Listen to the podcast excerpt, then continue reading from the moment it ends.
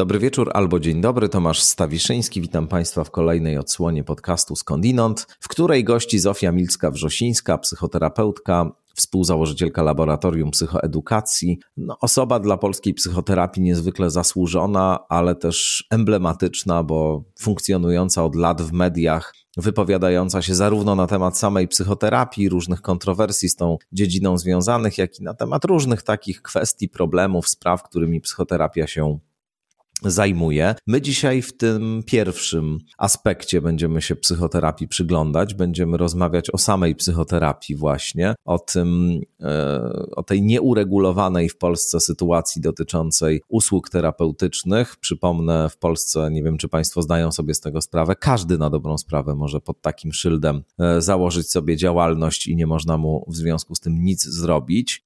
No, my rozmawiamy o tym, jak odróżnić to, co jest rzeczywiście rzetelną dyscypliną, która pomaga ludziom od takiego zwykłego szarlataństwa. E, ale rozmawiamy też w ogóle o specyfice tej dziedziny, o specyfice relacji terapeutycznej, trochę o historii e, tej, tej dyscypliny, poczynając od psychoanalizy i Freuda przez różne inne denominacje związane z rozwojem tradycji psychoanalitycznej, przez nowoczesne formy, jakoś z psychoanalizy wyrastające, ale już będące w tym sensie czymś innym, że raczej zakorzenione we współczesnej wiedzy neuronaukowej i psychologicznej, aniżeli właśnie trzymające się kurczowo tych freudowskich, e, zdezaktualizowanych przekonań. E, to myślę są kwestie, które warto poruszać nieustannie dopóty, dopóki e, psychoterapia w Polsce takich regulacji odpowiednich się nie doczeka. My też próbujemy zastanawiać się nad tym, dlaczego właściwie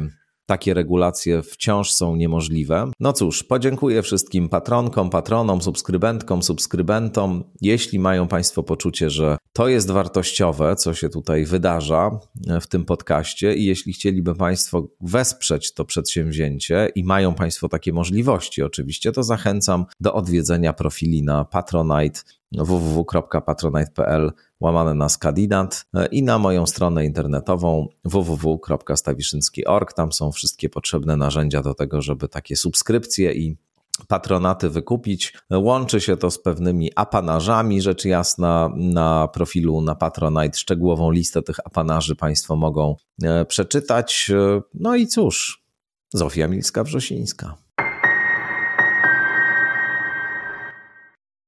Zofia Milska-Wrzosińska gości w podcaście Skądinąd. Dzień dobry. Dzień dobry.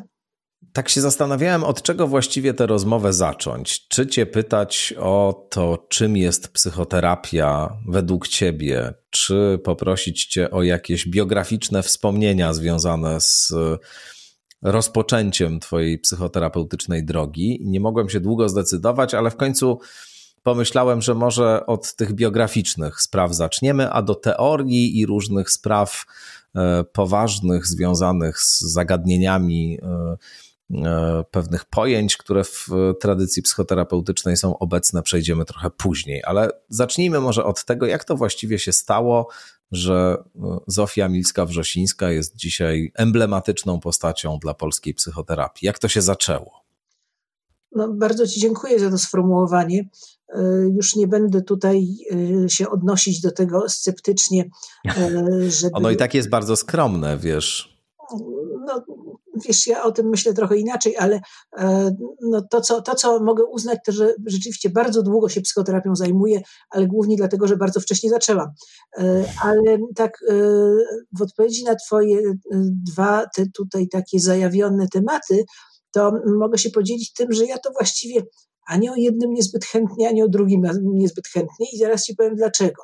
Ciekawe. E, nie, no oczywiście e, rozumiem, że trzeba, więc się tutaj nie odżegnuję, e, ale co do teorii tego, co, czym jest psychoterapia i co się tam odbywa, to ja mam poczucie, że o ile na przykład 20 lat temu to w Polsce o tym się mało mówiło, bardzo niewiele pisało, a jeżeli to w sposób taki dość enigmatyczny, pewnie mało przystępny też, no to, że teraz jest mniej więcej już to jakoś rozpoznane i opisane. I e, pewnie precyzyjniej niż to można zrobić w takiej sobie ustnej rozmowie ad hoc, nie, nie w, jakimś wystąpieniu przygotowanym, więc dlatego tak myślę, że to, to może być nużące, jeżeli po raz kolejny mówić y, y, słuchaczom y, o tym, co oni jeżeli w ogóle się interesują takim tematem, no to co pewnie wiedzą. Natomiast co do wątków biograficznych, to, e, to pewnie wiesz, że psychoterapeuci niechętnie mówią publicznie o swojej biografii, że trochę tak są też szkoleni, żeby. Astrolodzy nie chcą swoich horoskopów demonstrować nikomu podobno. A to tego nie wiedziałam. Jest, jest właśnie też być może jakoś dlatego, wiesz. No może coś w tym jest, ale też e, myślę, że jest wiele powodów, dla których psychoterapeuci, e, no jak dostają propozycję, na przykład mi się czasem zdarza, żebym właśnie opowiedziała o tym, jaką jestem osobą, jakie też miałam kolej życia i tak dalej, to mam poczucie, że nie ja jedna z grona psychoterapeutów, nie mam poczucia, tylko wiem, że większość z nas reaguje na to właśnie taką powściągliwością i pewną niechęcią. Ale nie chcesz się, nie chcesz się odsłaniać z uwagi na to, że później y, możesz mieć no nie wiem, wrażenie, że twoi pacjenci za wiele o tobie wiedzą, albo że z uwagi właśnie na to, że e, tym się zajmujesz, czym się zajmujesz, to osoby, które mogą szukać u ciebie pomocy w jakiś sposób, no nie wiem, przyjmą specyficzną perspektywę w patrzeniu na ciebie z uwagi na to, co powiesz, czy nie chcesz się odsłaniać myślę, z jakiegoś że, jeszcze innego powodu? Myślę, że y, pewnie częściowo wchodzą w grę y, te y, czynniki, o których mówisz, pewnie też jeszcze inne, ale tak jak powiedziałam, no jeżeli mogę powiedzieć, że tak jesteśmy szkoleni, bo to jest może taki najprostszy powód i najmniej, że tak powiem, psychologicznie uwikłany, więc najłatwiejszy do przekazania tutaj, e, no to e, to szkolenie, czy ten przekaz, który dostaje psychoterapeuta, mm, to zachęta do mm, pewnego rodzaju e, bycia w tle. Nie jest, bo to, może to od razu powiem, że kiedyś, no za czasów Freuda oczywiście, to mm, postulowany W totalnym tle był psychoterapeuta, psychoanalityk. Właściwie. No miał być, miał być przezroczysty prawda? E, czyli miał nie istnieć, co oczywiście jest y, zupełnie. Miał istnieć tylko jako dawca interpretacji, natomiast tak. nie jako on osobiście. On nie miał być nośnikiem niczego specyficznego, ponieważ jeżeli byłby, to wtedy by zakłócał wewnętrzny proces pacjenta. No ale e, to okazało się oczywiście postulatem niemożliwym, no ze względu na to choćby, że psychoterapeuta ma jakąś płeć, prawda? To już coś jest.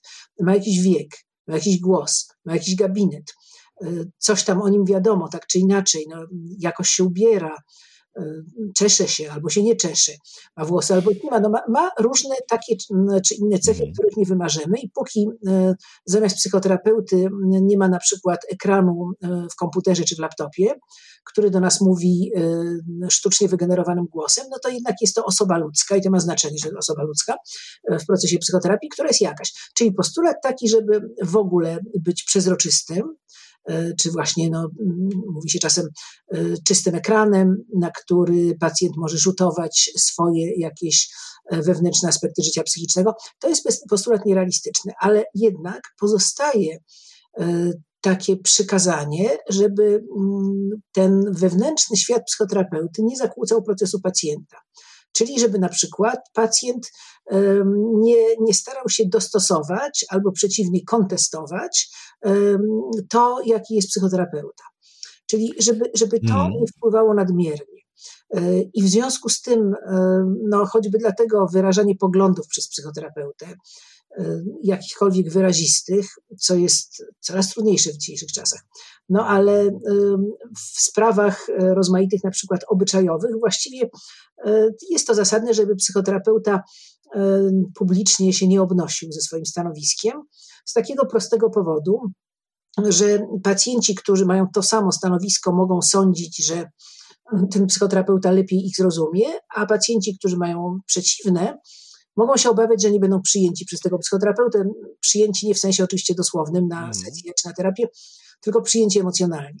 Ale e, nie, nie sądzisz, że no, dzisiaj, kiedy żyjemy w epoce mediów społecznościowych, kiedy jest znacznie mniej możliwości, żeby taką anonimowość pełną zachować, zwłaszcza w odniesieniu do takich osób jak ty, bo ty jesteś jedną z twarzy psychoterapii w Polsce i to od lat. No, funkcjonujesz publicznie, udzielasz wywiadów, wypowiadasz się także wokół różnych kwestii palących y, społecznych politycznych, etc., że może właśnie mhm. to jest lepiej, może powinno być tak, że psychoterapeuci powinni komunikować wyraźnie, jakie mają poglądy w takich sprawach, które na przykład są no, wyjątkowo zapalne po to właśnie, żeby po pierwsze ludzie wiedzieli, do kogo przychodzą, a po drugie, żeby uniknąć sytuacji, w której na przykład ten światopogląd terapeuty i tak zostaje w jakiś sposób niebezpośredni, ujawniony już w samym procesie terapeutycznym, no bo trudno tak naprawdę oddzielić w tej pracy, to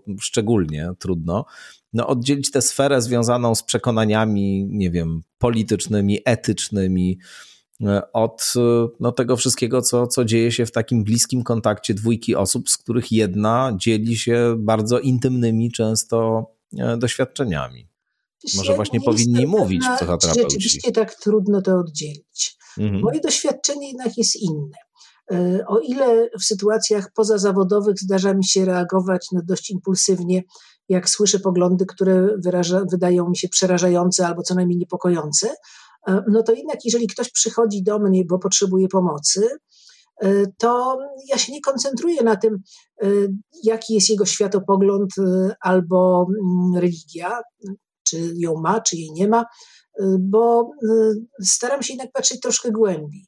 Więc to akurat takiego problemu myślę, że psychoterapeuta no, z pewnym doświadczeniem i przygotowaniem zawodowym nie ma. To znaczy, że e, my czasami sobie rozmawiamy w naszym gronie, czy są takie rzeczy, mm, jeśli chodzi o tak zwany, nieładnie powiem, materiał wnoszony przez naszych pacjentów, no czyli różne treści, które oni nam przynoszą na swój temat, czy są tutaj takie elementy, które dla kogoś z nas Y, są nie do wytrzymania.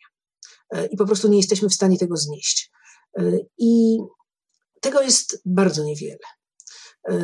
Właściwie no, czasami jest tak, że no, terapeuta ma problem, na przykład, jeżeli się dowiaduje, że pacjent jest bardzo okrutny, powiedzmy, wobec swoich dzieci.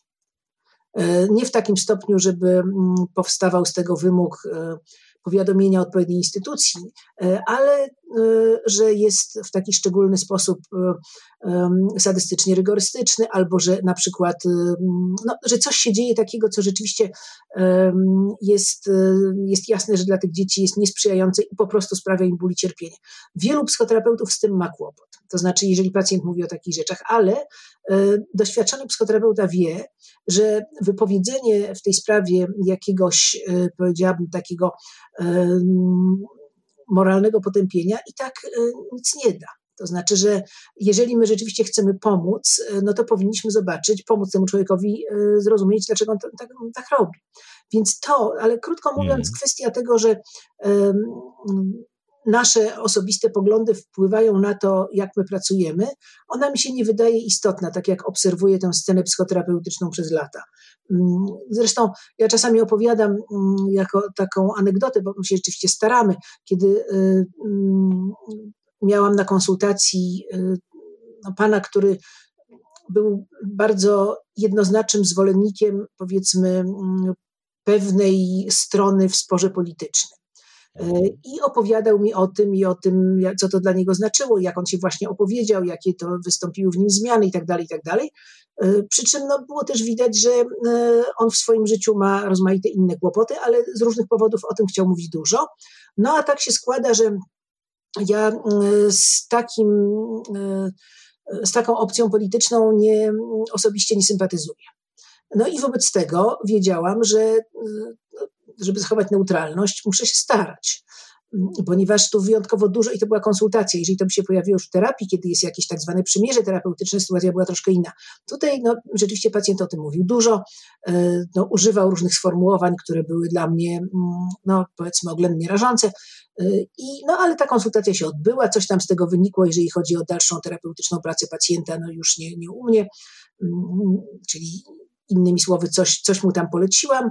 E, I potem e, ten pacjent, będąc u kogoś z moich kolegów na konsultacji, u lekarza, e, zaczął bardzo wychwalać mój profesjonalizm, tak mi później kolega przekazał, powołując się na to, że on właśnie przedstawiał mi na, na tym spotkaniu naszym konsultacyjnym swój świat i swoje myślenie polityczne i że on jest pełen podziwu dla mnie, ponieważ ja absolutnie nie zdradziłam, co ja na to, ale on wie i to wyczuł, że ja myślę na pewno dokładnie tak jak on. E, no i e, rzeczywiście, czyli widać, że w jakimś sensie nie do końca mi się udało tę neutralność zachować, bo tak się starałam, żeby ją zachować, e, że dałam mu jakieś sygnały, na abstrahując od jego własnej tutaj percepcji tej sytuacji. Ale chodzi mi o to, że to, to naprawdę nie jest duży kłopot. To znaczy, mm, psychoterapeuta i tak jak mówiłam, się jednak długo szkolimy i pracujemy ciągle w, tak, w trakcie tego szkolenia, na ogół omawiając realne sytuacje, analizując, co się dzieje E, w terapii. Więc e, psychoterapeuta naprawdę, no, jeżeli na przykład jest e, za, za aborcją dostępną albo całkowicie temu przeciwny, to on sobie radzi ze swoją relacją z pacjentką, która przychodzi z takim albo innym myśleniem. To tu nie widzę problemu. Mm. Myślę, że po prostu takie ujawnianie się osobiste to mm, też przyciąga za dużo uwagi do terapeuty.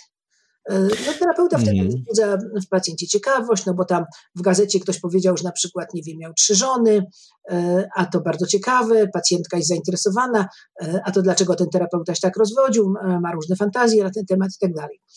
Więc, ale to jest obszar w ogóle do dyskusji, ponieważ na przykład w ortodoksyjnej psychoanalizie, właściwie, no, już nie mówię o Freudzie, tylko nawet bardziej współcześnie, no to powinno być tak, że się zachowuje pełną neutralność i jeżeli na przykład, mm, nie wiem, pacjent y, pyta, no zadaje pytania jakieś takie czysto konwencjonalne, y, czyli w rodzaju, no jak jeszcze się jeździło na wakacje, czyli może nie w ostatnim roku, tylko wcześniej, a na urlop to pan jedzie e, nad morze czy w góry?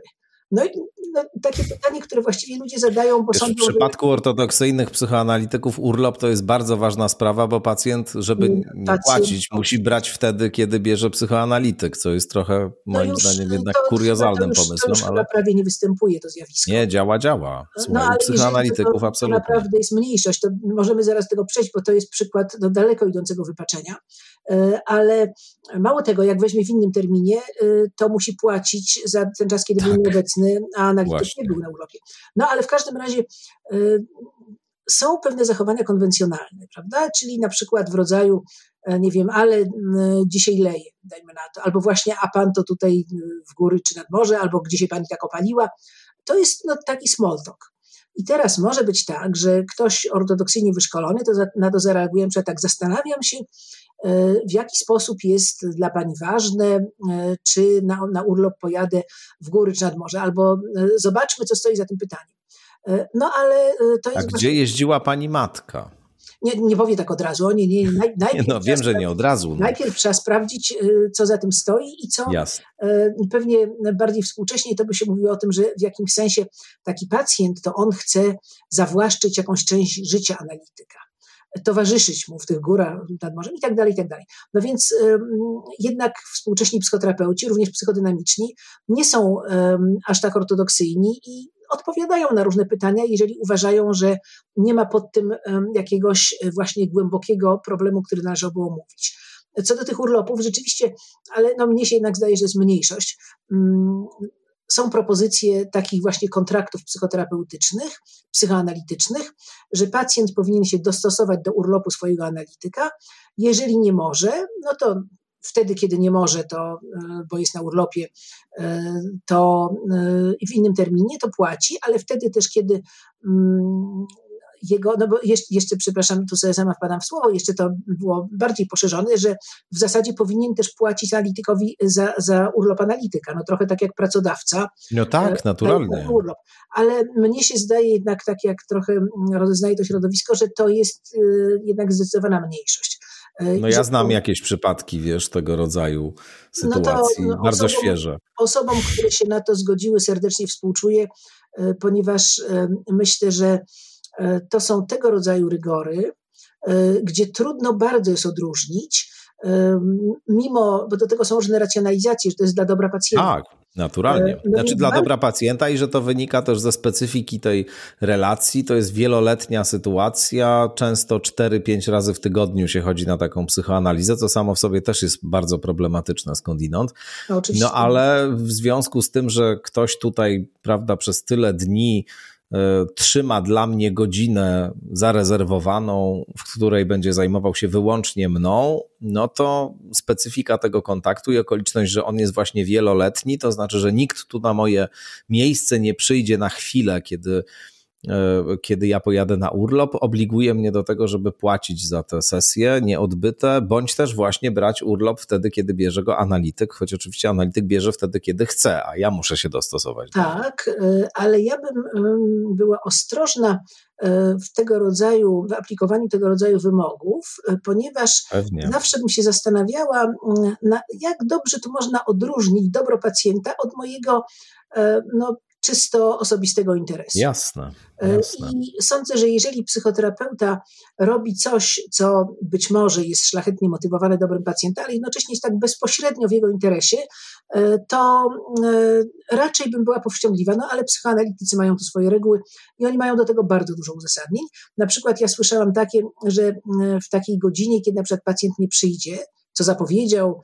To myśli o nim psychoanalityk. To tych 50 minut analityk spędza, e, kierując swoje myśli właśnie ku owemu pacjentowi.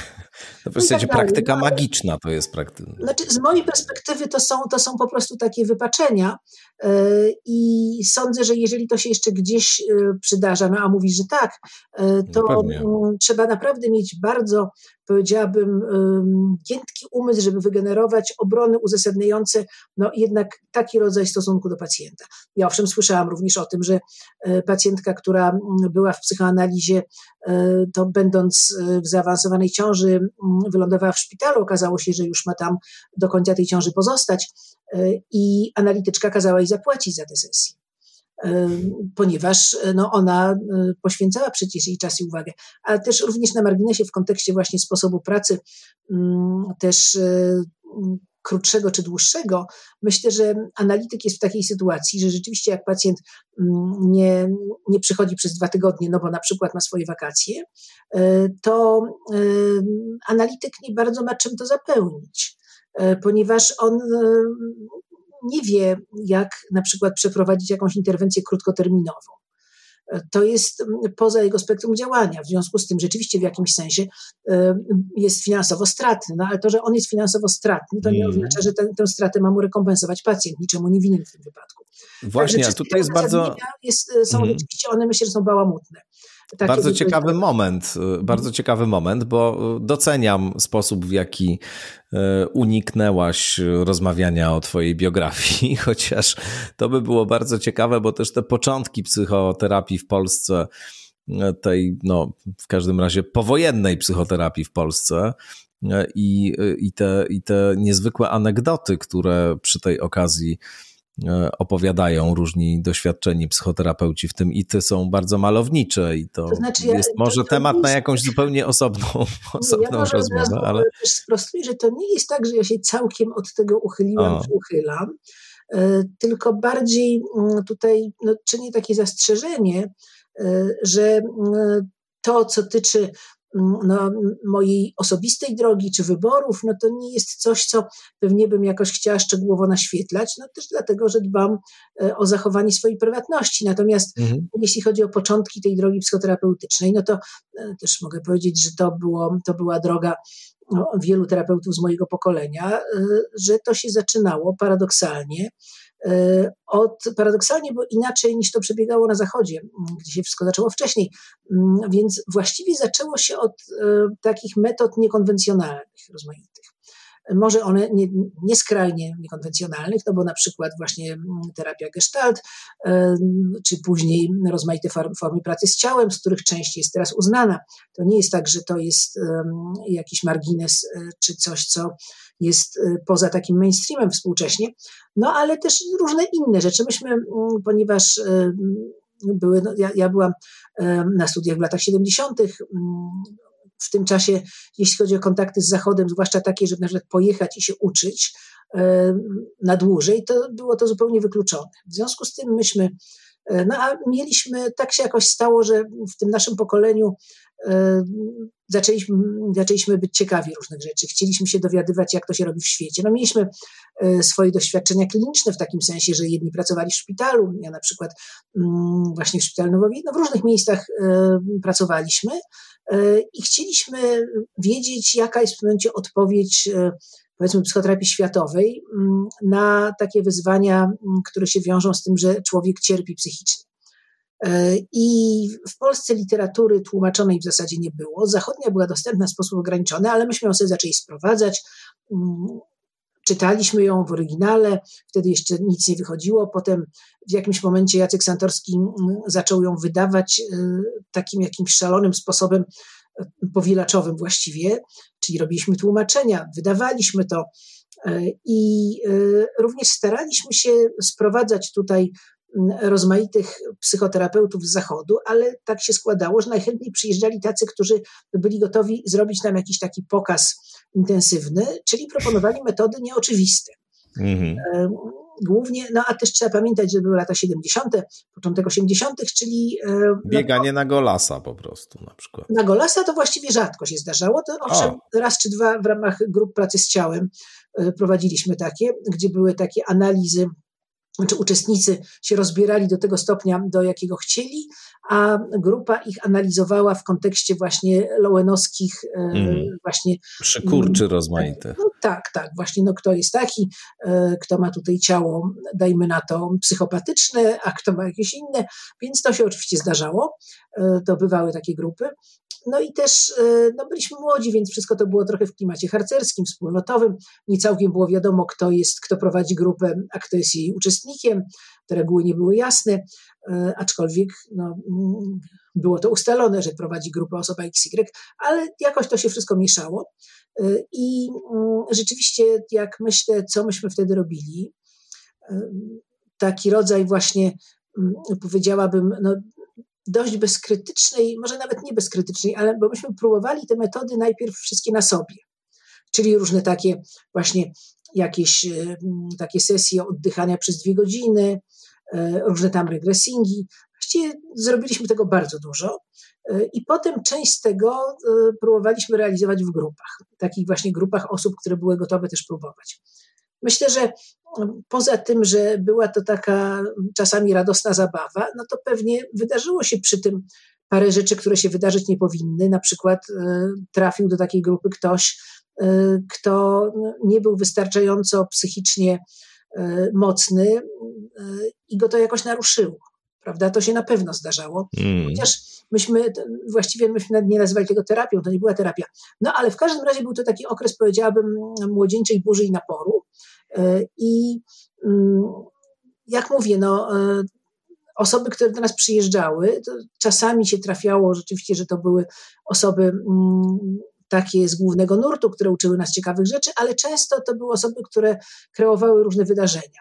E, no, jeden mm, z takich terapeutów, terapeutów, no, trudno powiedzieć, oni się tak nawet sami siebie nie nazywali, ale powiedzmy mm, taki trener prowadzący grupy, to był Szwajcar, który e, on, jemu się bardzo podobała polska wódka i w związku z tym jak rano grupa się zbierała, to było przez cztery dni, to najpierw zaczynał od tego, że wypijał tak trzy setki, raz, dwa, trzy i potem zaczynał prowadzić grupę. Mm, Ach, lata siedemdziesiąte. Prawda, właśnie. Do tego wszystkiego był w takich skórzanych kowbojkach i cały czas w nich chodził, podczas kiedy my przywykliśmy, że grupy to raczej się jest boso, E, w jakimś albo wygodnym obuwiu. No więc różne rzeczy się działy. Natomiast też chcę powiedzieć a propos tej wódki, że myśmy, jak już zaczęliśmy działać jako laboratorium psychoedukacji, to myśmy na grupach wprowadzili bardzo ostrą e, regułę abstynencyjną. To znaczy, myśmy widzieli, że to, co robimy, wyzwala tyle emocji, jest tak intensywne, e, że musimy się umówić ze sobą i z uczestnikami, że w trakcie tych teraz pięć, wtedy to było sześć dni, robiliśmy sześciodniowe wyjazdy, że nie spożywamy żadnych substancji zmieniających świadomość. I się tego bardzo ostro trzymaliśmy, do tego stopnia, że jak mm, kiedyś było zebranie zespołu w trakcie takiego wyjazdu e, i był na tym zebraniu kolega, który pierwszy raz współprowadził, Usiedliśmy sobie na tym zebraniu, no i on wyciągnął jakąś butelkę wina i zamierzał to rozlać, a myśmy mu powiedzieli, ale wiesz co, u nas jest taka reguła, żeś nie pije.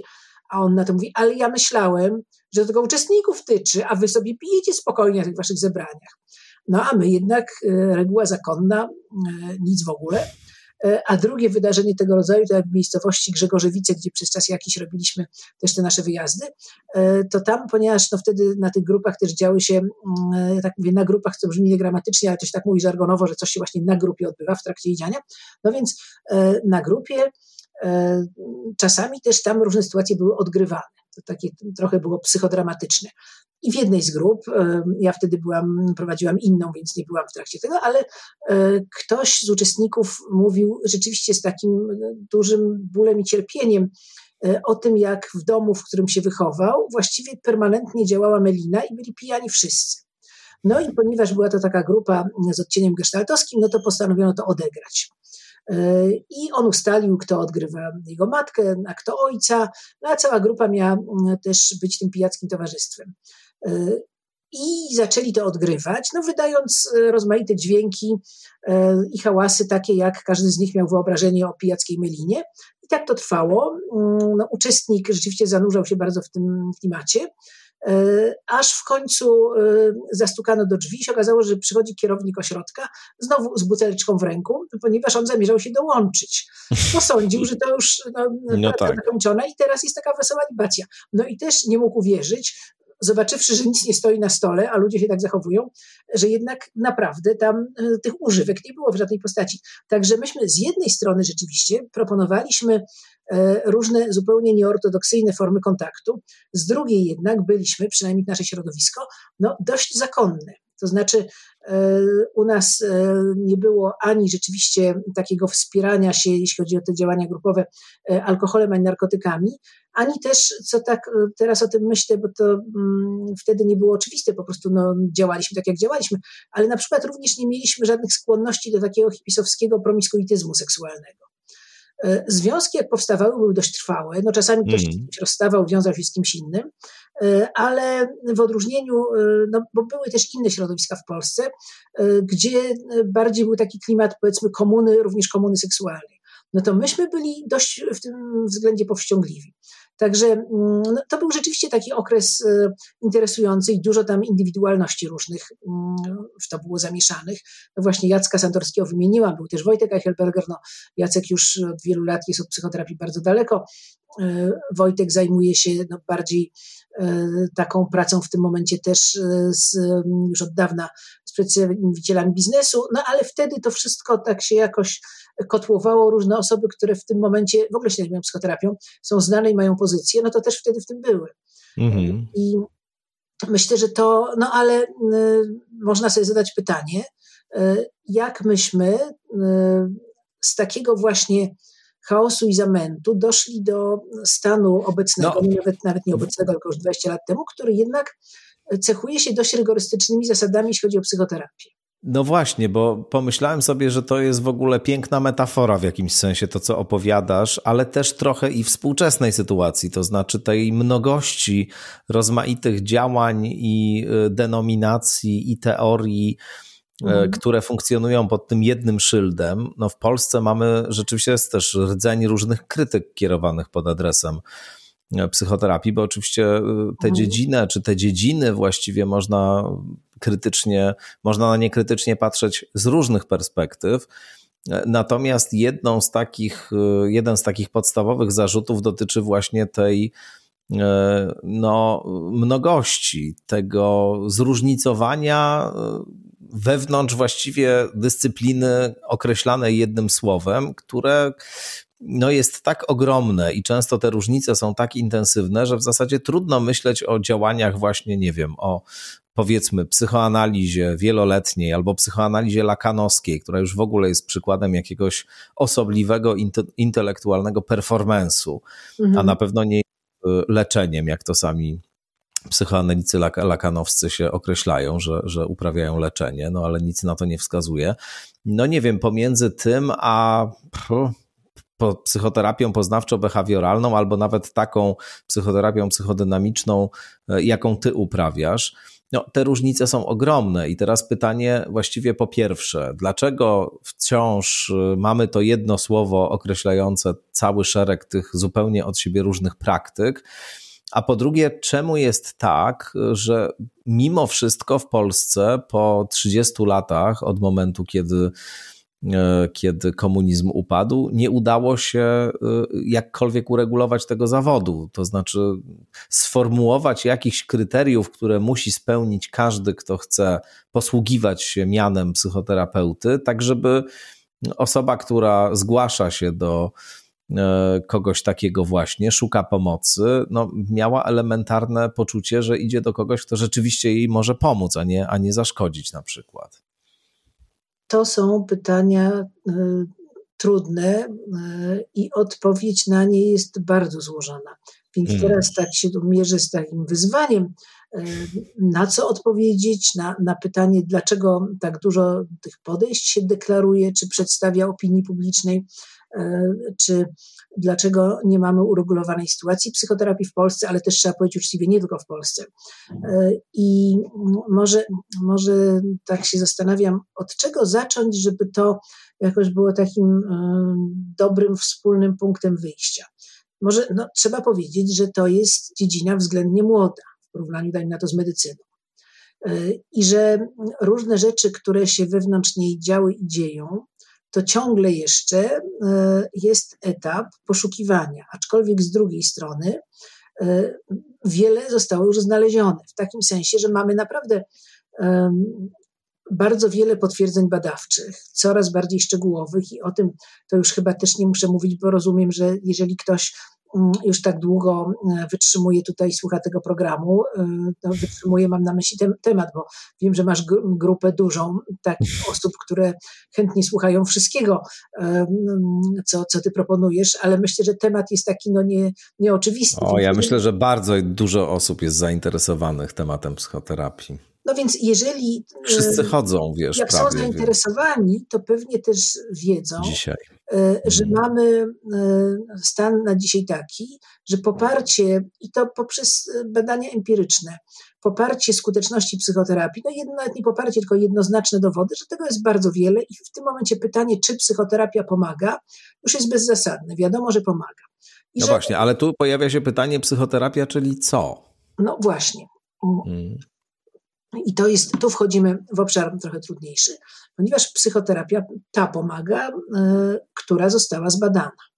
Mhm. Y, I y, przedstawiciele nurtów, jakby to powiedzieć, no takich, no, no, użyję tego słowa samozwańczych, czyli e, nurty, które określają się jako psychoterapia, ale trudno powiedzieć, żeby nią były, używają tego argumentu, że jest y, jednoznaczne poparcie w tym momencie empiryczne, że psychoterapia pomaga.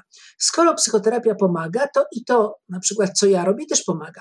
Wprawdzie to, co ja robię, to polega na, to moje ulubione, naprawdę ulubiony przykład, który słyszałam wystąpienie na własne uszy i widziałam na własne oczy.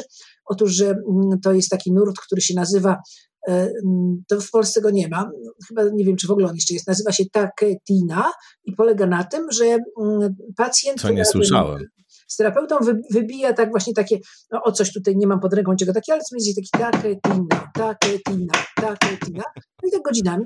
A e, musi być mega skuteczna. Być może zmienia rytm, ja nie wiem, bo ja w tym nie uczestniczyłam, e, natomiast rzeczywiście czytałam ten opis e, i że wobec tego ktoś, kto właśnie tę taketina uprawia, to on może powiedzieć, no to co ja robię jest skuteczne, bo przecież z badań no wynika, że psychoterapia jest skuteczna.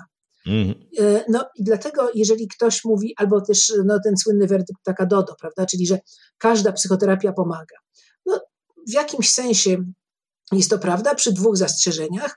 Po pierwsze, właśnie mm, takim, że każda z tych, które zostały przebadane, E, I to przebadane nie jednorazowo, bo to no, nie jest dużą sztuką e, zrobić jedno badanie jednorazowe na na przykład, nie wiem, 20 osobach i dowieść, że to mm, jakoś im pomogło, chociaż metodologicznie to było zakwestionowane, tylko rzeczywiście to, co zostało gruntownie przebadane, to pomaga. Natomiast nie oznacza to, że pomaga każdemu i w taki sam sposób. Mhm. E, no i rzeczywiście to odróżnienie jest ważne. Czyli jak mówimy o psychoterapii, to powinniśmy mówić o tym, co zostało zweryfikowane i naukowo, i klinicznie. Czyli, a jak mówię klinicznie, to nie mam na myśli, że ktoś pracuje w gabinecie swoim prywatnym i superwizuje tu kogoś, u przedstawiciela tego samego nurtu, tylko że ten sposób pracy jest weryfikowany na przykład w szpitalach psychiatrycznych, w poradniach zdrowia psychicznego, w świetlicach terapeutycznych, w ośrodkach pomocy społecznej, że jest to weryfikowane pod kontrolą. E, również, że mm, ta praca została przedstawiona, czy jest przedstawiana na poważnych konferencjach e, i spełnia wymogi etyczne. Więc e, no, jeżeli mm, te warunki nie są spełnione, to nie możemy mówić, że to jest psychoterapia. Możemy mówić, ja czasami używam. No tak, ale wiesz, są takie zjawiska, właśnie jak choćby wspomniana przez nas psychoanaliza, która y, to zresztą sami nie, nie oczywiście tacy ortodoksyjni, bardziej nieortodoksyjni psychoanalitycy, psychoanalitycy przyznają, na przykład Carlos Strenger był taki psychoanalityk izraelski, niestety zmarł przed dwoma laty. W na konferencji kilkanaście lat temu, tak. Mhm. Tak, no świetna postać i fantastyczne są to jego książki. On zresztą ma do psychoanalizy stosunek bardzo krytyczny, mimo że się nią całe życie zajmował, ale wprost pisał, że no mniej więcej 90% różnych tez o działaniu ludzkiej psychiki w świetle dzisiejszej nauki jest nieprawdziwa w psychoanalizie i że należy to po prostu przyjąć do wiadomości i zmodyfikować odpowiednio ten swój sposób myślenia, a nie się trzymać w sposób obsesyjny tych przekonań, o których wiadomo, że już e, się przedatowały. Natomiast mm, no, powiadał, pewnym problemem mhm. tego środowiska jest właśnie to, że ono się zamyka na e, wpływy zewnętrzne, że nie jest zainteresowane w weryfikowaniu tych wszystkich e, i technik, i przekonań, które tam e, się praktykuje. Natomiast e, no, ono wytworzyło, i to jest jeszcze właściwie od czasów Freuda zjawisko dla psychoanalizy i tej tradycji charakterystyczne, ono wytworzyło szereg własnych instytucji, które ewaluują te prace, które mm, spełniają te wszystkie opisy, o których mówisz, to znaczy tam są ośrodki, są organizowane konferencje, są rozmaite instytuty i tak dalej, i tak dalej, tylko to jest właściwie wszystko obieg wewnętrzny. E, I, I dużo jest w tej tradycji e, psychoterapeutycznej, już tak stosując te, e, to pojęcie psychoterapii szeroko właśnie, tego rodzaju takiej samo, samoistnej instytucjonalizacji. To znaczy, właściwie od początku e, psychoterapia się rozwija poza e, oficjalnymi instytucjami akademickimi, zaczyna się w gabinetach, w gabinecie pewnego neurologa wiedeńskiego przecież, mhm. od e, takiej obserwacji jeden na jeden pacjenta i, i od jakiejś opowieści o tym pacjencie, którą się następnie uogólnia, nie, od e, badań empirycznych, skuteczności i tak dalej, tylko właśnie od tego rodzaju sposobu e, myślenia. No i, i teraz też mamy do czynienia z, taką, z takim właściwie trochę drugim obiegiem w bardzo wielu przypadkach, w różnych nurtach terapeutycznych. No, ja, mm, znaczy, może tak bym chciała powiedzieć, że po pierwsze, tak rzeczywiście powstawała psychoanaliza, ale na przykład już e, psychoterapia poznawcza i behawioralna, bo mm. teraz przedstawiciele tego nurtu e, przywiązują wagę do tego, żeby traktować to jak, jako dwa różne obszary. Czyli mm, już coraz rzadziej się mówi psychoterapia poznawczo-behawioralna, tylko się mówi psychoterapia poznawcza i behawioralna. No mm. ale oni zaczynali właśnie przeciwnie od pewnej koncepcji właśnie behawiorystycznej, jeśli chodzi o naturę. To prawda. E, więc e, myślę, no, to jest akurat bardzo dobrze weryfikowana i osadzona w współczesnej psychologii empirycznej szkoły. No bo to jest, to jest psychoterapia łatwa do badania, ale ja, mm. ja bym powiedziała tak, że ja do obu tych podejść mam pewien szacunek e, z różnych powodów. Właśnie do podejścia behawioralno-poznawczego, dlatego że to jest nurt, który zawsze dążył do weryfikacji empirycznej i potrafi odpowiedzieć na pytanie, no a statystycznie rzecz biorąc, mm, jakie trzeba zastosować po kolei kroki, żeby pomóc osobie z takim a takim objawem, na przykład obsesyjno-kompulsyjnym. No i wtedy jest mhm. odpowiedni manual, czyli taki, no powiedzmy, jak książka kucharska, czyli co masz zrobić po kolei. E, no i masz to zrobić e, i bywa to e, skuteczne, chociaż no, krytycy mówią, że nie zawsze na długo, ale lepiej, żeby być może ulżyć trochę, niż nie ulżyć wcale. I w związku z tym rzeczywiście to jest oparte na badaniach empirycznych. I to, to jest, powiedziałabym, że to jest godne uznania. A z psychoanalizą z kolei jest tak, że to jest no, koncepcja od początku bardzo inspirująca i myślę, że teraz już nie da się powiedzieć, że psychoanalitycy są tak zamknięci, ograniczają swojego środowiska. No ja znam wielu wybitnych psychoanalityków i psychoanalityczek, E, czyli e, no, może bardziej za granicą niż w Polsce, e, czyli na przykład no przede wszystkim właśnie Nancy McWilliams, albo Karen Maroda, albo Emanuel Berman z Izraela, który mówi po polsku i też bywał w Polsce. I to są osoby, które naprawdę myślą w sposób otwarty, dostrzegają różne ograniczenia psychoanalizy, mówią wprost o tym, czego by unikali z takich stricte analitycznych właśnie założeń swojej pracy, a co im się wydaje bliskie i potrzebne. Więc myślę też, że no, nie należy wobec tej psychoanalizy być niesprawiedliwym, bo jest to nurt bardzo inspirujący i wielu wybitnych psychoterapeutów się wywodzi stamtąd. Natomiast Nie, no jasne, ale wiesz, tutaj bardziej chodzi o to, że, że to są że to są po prostu takie pojedyncze osoby, które ewentualnie wygłaszają tego rodzaju przekonania. Znaczy, Natomiast jeżeli więcej. E, tylko, że e, w psychoanalizie e, no, od początku panował pewien rodzaj klanowości, w takim sensie, że dosyć łatwo było popaść, być uznanym za heretyka, czy właśnie, czy doznać takiej infamii, czy być wygnanym. I to od samego początku, no to się stało z Szandorem Ferencym na przykład, który został przez Freuda w jakimś momencie wyklęty po okresie kilkunastoletnim dobrej współpracy, przyjaźni i tak dalej. Znaczy, że dosyć łatwo było być uznanym za naszego albo nie naszego. E, I e, w związku z tym to środowisko się pilnowało e, i pilnuje, żeby, no, jak się ma wybitną pozycję, to można się pilnować mniej, ale w sumie takie uznanie, że ktoś jest nasz albo nie jest nasz, jest e, tutaj, e, rzeczywiście ono generuje dużo ostrożności i lęku. No, ja nie powiem oczywiście, kogo chodzi, e, ale wiem no, o osobie z Polski, tak powiem, żeby też płci nie ujawniać na wszelki wypadek, ale w każdym razie no, ta osoba była bardzo zainteresowana udziałem w jakimś takim kongresie o charakterze ogólnym, nie, nie czysto psychoanalitycznym, no ale na nasze zaproszenie w jakimś momencie powiedziała, że y, uczciwie mówi, boi się ostracyzmu. E, mhm. Nasze, czyli no też dużej organizacji, nie nasze laboratorium, e, tylko dużej organizacji, e, boi się, ponieważ i tak jest spostrzegana jako co, no, będąca trochę poza tym mainstreamem środowiska psychoanalitycznego. No i że ona się boi, że jakby się pokazała na takiej konferencji ta osoba, no to, że rzeczywiście byłaby, no, po prostu potwierdziłoby się to, co mówią, czyli ona nie jest tak całkiem nasza. I myślę rzeczywiście, że dlatego e, jest. Tak, ale ten problem wynika między innymi z tego, że, że nie mamy tutaj żadnych zewnętrznych kryteriów do oceniania poszczególnych przekonań. To znaczy, można je tylko przyjąć albo odrzucić na zasadzie, na zasadzie pewnej perswazji, e, ewentualnie się do nich przekonać albo przekonać się do ich przeciwieństwa, no bo nie ma E, sposobu na to, żeby ustalić, e, czy w danej sprawie rację miał Freud, czy Lacan, czy Melanie Klein. Nie jesteśmy w stanie zweryfikować tych e, przekonań w żaden sposób. W związku z tym można tylko ewentualnie sobie pójść, jeśli się nie ma na tyle charyzmatycznej osobowości, żeby, nie wiem, przekonać innych do swojego zdania, albo ewentualnie, żeby powołać swoją nową szkołę, no to można ewentualnie przejść tam, gdzie te przekonania są podobne. No I to, i to oczywiście. Znaczy... Wejdę ci w słowo, bo to jest to no. ważne, co mówisz, że w latach e, powiedzmy 50., 60., jak się mm, pojawili e, psychoanalitycy myślący trochę inaczej, to znaczy mam na myśli brytyjską szkołę relacji obiektem, czyli na przykład Winnicott, Fairburn, albo też z kolei Heinz Kohut, e, to oni na początku, jak zaczynali publikować, wykładać, to mieli takie zaklęcie, że myślą dokładnie tak jak Freud i że właśnie zgodnie z tym, co Freud powiedział, i to no jasne.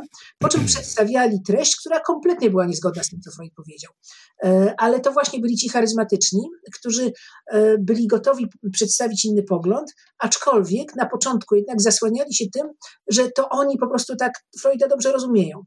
E, natomiast e, myślę, że największy mm, problem nie jest e, w dyskusji teoretycznej, czyli czy miał rację, dajmy na to właśnie Freud, czy, czy Winnicott, albo Melanie Klein, czy Fairbairn. Nie, tu problem polega na tym, że się tego nie da sprawdzić po prostu. Wiesz, tak, to nawet nie jest, nie jest kwestia problemu teoretycznego, prawda? Pacjentem. To znaczy, jeżeli hmm. słyszysz, a na przykład no mnie na rozmaitych konferencjach zdarzało się słyszeć, powiedzmy, prezentację przypadku, dlatego że um, analitycy często, no, ich wystąpienie to jest prezentacja przypadku, tak zwana winieta. No więc i słyszę na przykład, że tam no, pacjent, który miał rozmaite trudności w życiu, e, tracił pracę, zachowywał się autoagresywnie itd., tak itd., tak e, no to, że w jakimś momencie mm, analityk zaczął to spostrzegać w kategoriach takich, że to się wiąże, no powiedzmy, żeby daleko nie szukać z jego relacją z ojcem. No i że to jest przez to, yy, i że i w związku z tym yy, zaczynał mu to nieustannie interpretować w tych kategoriach, pokazując też relację przeniesieniową, czyli to, jak ten pacjent się odnosi do niego, do analityka. I teraz, jeżeli zadasz pytanie temu analitykowi, które czasami niektórzy w naiwności swojej zadają, ale przepraszam, a skąd pan wiedział? No właśnie. To jest e, obszar cierpienia tego pacjenta, czy przyczyna jego cierpienia, i że jak mu pan to będzie mówił, to mu to pomoże. No to wtedy odpowiedź jest taka. To wynikało z e, tego, co pacjent mówił, to wynika. Również widziałem to w przeniesieniu i mhm. przeciw przeniesieniu. To z tym przeciw przeniesieniem e, to jest też tu mamy inną. To już w ogóle osobliwa sprawa. Tak, jest. ale myślę, że też taką, to dokłada się do tego, o czym ty mówisz, czyli do nieweryfikowalności pracy Wiesz, to, to, bywa, to bywa praktyką, y, którą w zasadzie można postrzegać z boku jako coś w rodzaju, nie wiem, channelingu albo e, albo jakiegoś bez mała mediumizmu, no bo na przykład to w szkole brytyjskiej akurat jest dosyć powszechne, tam gdzie dominuje e, podejście klejnowskie i gdzie się analizuje nawet niemowlęta i gdzie no się, się opisuje, ale gdzie się w każdym razie no w każdym razie e, ma się. Doniosła, tak. Tam, tam w każdym razie jest bardzo wiele różnych e, tez na temat tego, co się dzieje w takim niemowlaku, jakiego rodzaju on e, procesy psychiczne miewa, a, a, polega to często na tym, że analityk w towarzystwie owego niemowlaka przebywając bada skrupulatnie, co dzieje się w nim i to ma właśnie mieć walor pewnego wglądu w to, co dzieje się z niemowlakiem, no co, co jest jednak, przyznasz, specyficzną sprawą pod względem metodologicznym. No no to jest no, cała ta koncepcja właśnie przeciwprzeniesienia w sensie takim wąskim, bo oprócz tego przeciwprzeniesienie e, bywa pojęciem przydatnym dla psychoterapeuty, ale to bardziej w takim sensie warsztatowym czy technicznym. Natomiast e, myślenie o tym w taki sposób, że powiedzmy, że e, ja w towarzystwie jakiegoś pacjenta w czasie pracy z nim doznaję jakiejś emocji. No, na przykład zaczynam się siedzieć płakać, albo jestem wściekła, albo doświadczam, nie wiem, tu nagle jakiegoś impulsu seksualnego no to założenie wtedy byłoby takie, że to nie jest moje, to jest jego. Tylko tyle, że z jakichś powodów on to we mnie umieszcza. Tak jest. Jak on to we mnie umieszcza, nie ma dobrej odpowiedzi. To znaczy, na przykład, odpowiedź jest taka, używa się tu innego pojęcia, dość abstrakcyjnego, no to on to umieszcza w drodze identyfikacji projekcyjnej. To mhm. jest pojęcie, które się bardzo upowszechniło, e, a które ja zwalczam jak mogę, ponieważ uważam, że ono służy do e, fałszywego wyjaśniania. To znaczy, e, myślę, że jest bardzo wiele powodów, dla których pacjent może w nas wzbudzać złość, i nie ma powodu sądzić, że on nam coś wmontowuje jakimś magicznym procesem, właśnie channelingiem, jak powiedziałeś, w naszą głowę czy w mózg, tylko że może być tak rzeczywiście, że on robi coś prowokacyjnego, że on chce w nas wzbudzić złość. To się zdarza. Są pacjenci, którzy właściwie no, tak mocno są przywiązani do myśli, że każdy ich odrzuci, że właściwie z ulgą chcą sprowokować to samo na terapii. E, I że wreszcie, no, jak ja, wyżu- jak powiem nie, proszę natychmiast się stąd wynosić, to spełni się ich czarne przewidywanie, ale tym, tym samym już nie będą mieli nadziei. I to się rzeczywiście zdarza. Natomiast to jest zupełnie coś innego, jeżeli on się zachowuje w sposób prowokacyjny i da się to powiedzieć, albo na przykład zachowuje się dewaluująco psychoterapeuta, aczkolwiek psychoterapeuta powinien się z tym radzić, no ale złość może poczuć. Jak słyszy, pan myśli, że pan mi w ogóle pomaga. Pan myśli, że pan pomaga, przecież proszę pana, to prędzej ja bym mógł pana leczyć. No to początkujący terapeuta może poczuć się niepewnie, albo może się poczuć wściekły, no, może różne uczucia mieć, ale nie na zasadzie tego, że coś mu tamten magicznym, magicznym trybem wkleił w mózg, tylko dlatego, że e, on reaguje po ludzku. No, pacjent um, mówi o nim dewaluująco agresywnie, to on jest zły. E, I znacznie lepiej jest szukać najpierw przyczyny najprostszej prawda, zanim uznamy, że tu się odbywa jakiś skomplikowany proces. No i to jest właśnie kłopot, że z takimi, no powiedzmy, ortodoksyjnymi analitykami, których jeszcze trochę jest, a zwłaszcza z klejnowskimi, naprawdę trudno jest dyskutować, bo oni po prostu wiedzą i już. A na pytanie, a skąd wiesz, że to jest to, a nie tamto, a, albo no to ja ci mogę przedstawić trzy alternatywne hipotezy, żeby wyjaśnić takie zachowanie pacjenta. Oni mówią nie, bo mm, ja, mm, dla mnie jest bardzo wyraźne, że to jest to. No poza tym to jest zgodne z teorią, poza tym też on miał sen, e, taki, który też to potwierdza i tak dalej, i tak dalej. Ale cały czas podkreślam, że to nie jest cała psychoanaliza. Że to jest psychoanaliza mm, osób niepewnych, które się muszą protezować, czyli młodych na przykład, młodych psychoanalityków, którzy też mają takich, e, no powiedziałam, fundamental, fundamentalistycznych superwizorów, no. Wiesz, ale no. pozwolisz, że, że tutaj y, jedną rzecz powiem, że, że jasne, ja to wszystko rozumiem. Oczywiście jest wiele takich y, bardzo interesujących publikacji na temat y, psychoanalizy, które od różnych stron krytycznie, właśnie mówię o tych krytycznych, przyglądają się E, specyfice zarówno właśnie funkcjonowania instytucji psychoanalitycznych, jak i problemom związanym z nieweryfikowalnością tych twierdzeń i tak dalej. Jest taka świetna książka Joela Parisa, mm, psychiatry, który sam zresztą miał e, za sobą doświadczenia bycia psychoanalitykiem.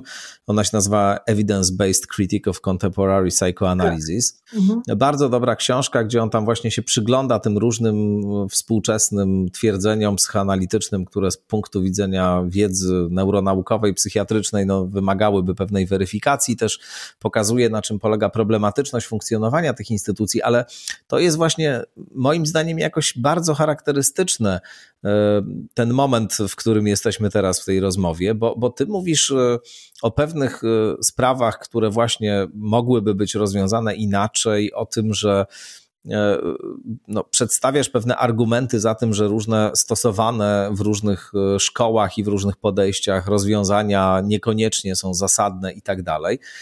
Tylko problem właśnie polega na tym, że kiedy y, jesteś pacjentem, no to i nie masz jakiejś biegłości y, głębokiej w kwestiach związanych z metodologią, z historią myśli psychoterapeutycznej, etc., no to, no to właśnie trafiasz trochę do takiego do takiej przestrzeni, w której w zasadzie jakby ludzie mogą z tobą zrobić wszystko, jeśli masz pecha. To znaczy, jak trafisz do jakichś ortodoksów ciężkich, którzy w ogóle nie weryfikują tego, co robią, tylko wierzą y, w teorię swoją, jak w Biblię i z niej wszystko wywodzą i ich nie interesuje kompletnie żadna weryfikacja empiryczna tego, no to gdzieś dostajesz się właśnie w jakąś taką narrację, która, która niewiele ma wspólnego na dobrą sprawę z e, pomocą psychologiczną, tylko z kultywowaniem pewnego zespołu przekonań intensywnym, no ale zarazem idziesz tam po to, żeby dostać pomoc, płacisz tam często mnóstwo pieniędzy.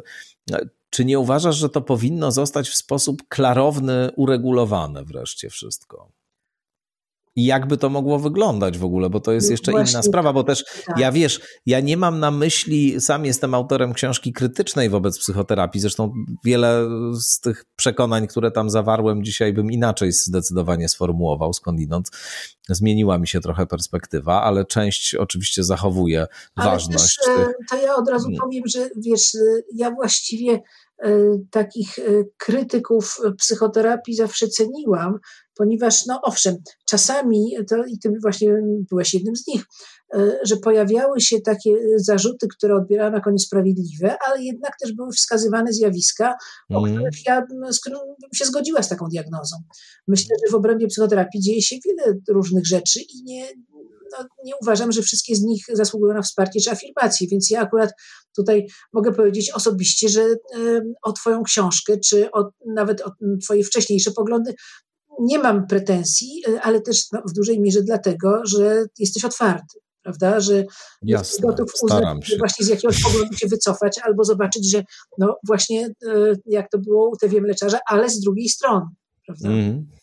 Jasne, no tylko wiesz, ja, ja nawet chciałem coś trochę innego jeszcze powiedzieć. Y, dziękuję za tę uwagę zresztą, ale, ale chciałem powiedzieć, że nie mam i nigdy nie miałem takiego podejścia, ono też jest reprezentowane tu i ówdzie, że należy zoperacjonalizować tę psychoterapię na podobieństwo medycyny i należy po prostu mieć na wszystko protokoły i mhm. mieć jasno określone procedury, które zastosowane w takim i takim procencie zredukują dane objawy, no bo też wiem doskonale, znając, myślę, dość dobrze historię tradycji terapeutycznej, historię psychoanalizy i tak dalej, że no, to nie jest dziedzina, która powiedziałbym, e, powołana została wyłącznie do tego, żeby redukować objawy, i ona nie taką spełnia wyłącznie funkcję, e, także kulturowo. To jest też coś, co wyrasta z takiej mądrościowej tradycji filozoficznej, ma gdzieś Sokratesa jako, jako patrona w tle.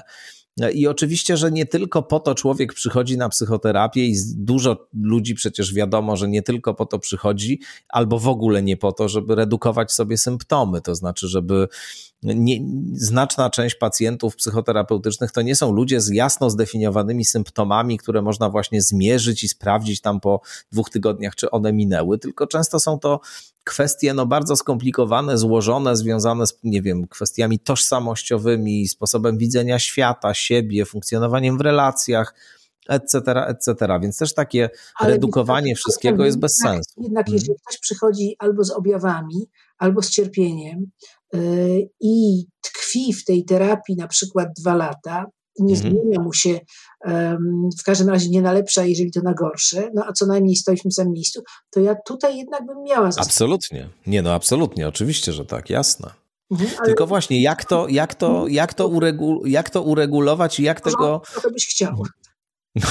Nie, no tak, no wiesz, no bo, no bo rzeczywiście wydaje mi się, że dzisiaj mamy absolutną anarchię w Polsce i jak ktoś trafi, e, wiesz, do osób, które rzeczywiście dbają o e, to, żeby się superwizować, żeby mieć aktualną wiedzę, żeby samemu jakoś nieustannie e, poprawiać jakość świadczonych przez siebie usług, patrzą krytycznie na swoją pracę i tak dalej, no to ma szczęście oczywiście i bardzo dobrze, natomiast jak ktoś trafi gdzieś zupełnie do jakichś kompletnych e, szarlatanów, którzy wszakże się tym legitymują e, tytułem e, psychoterapeutycznym mm, i nikt właściwie no, w żaden sposób nie ogranicza ich działania, to to jest jednak sytuacja, która nie jest dobra, no właściwie dla nikogo nie jest dobra.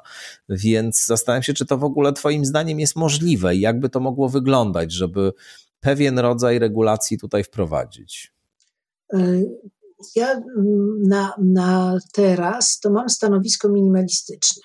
Mm.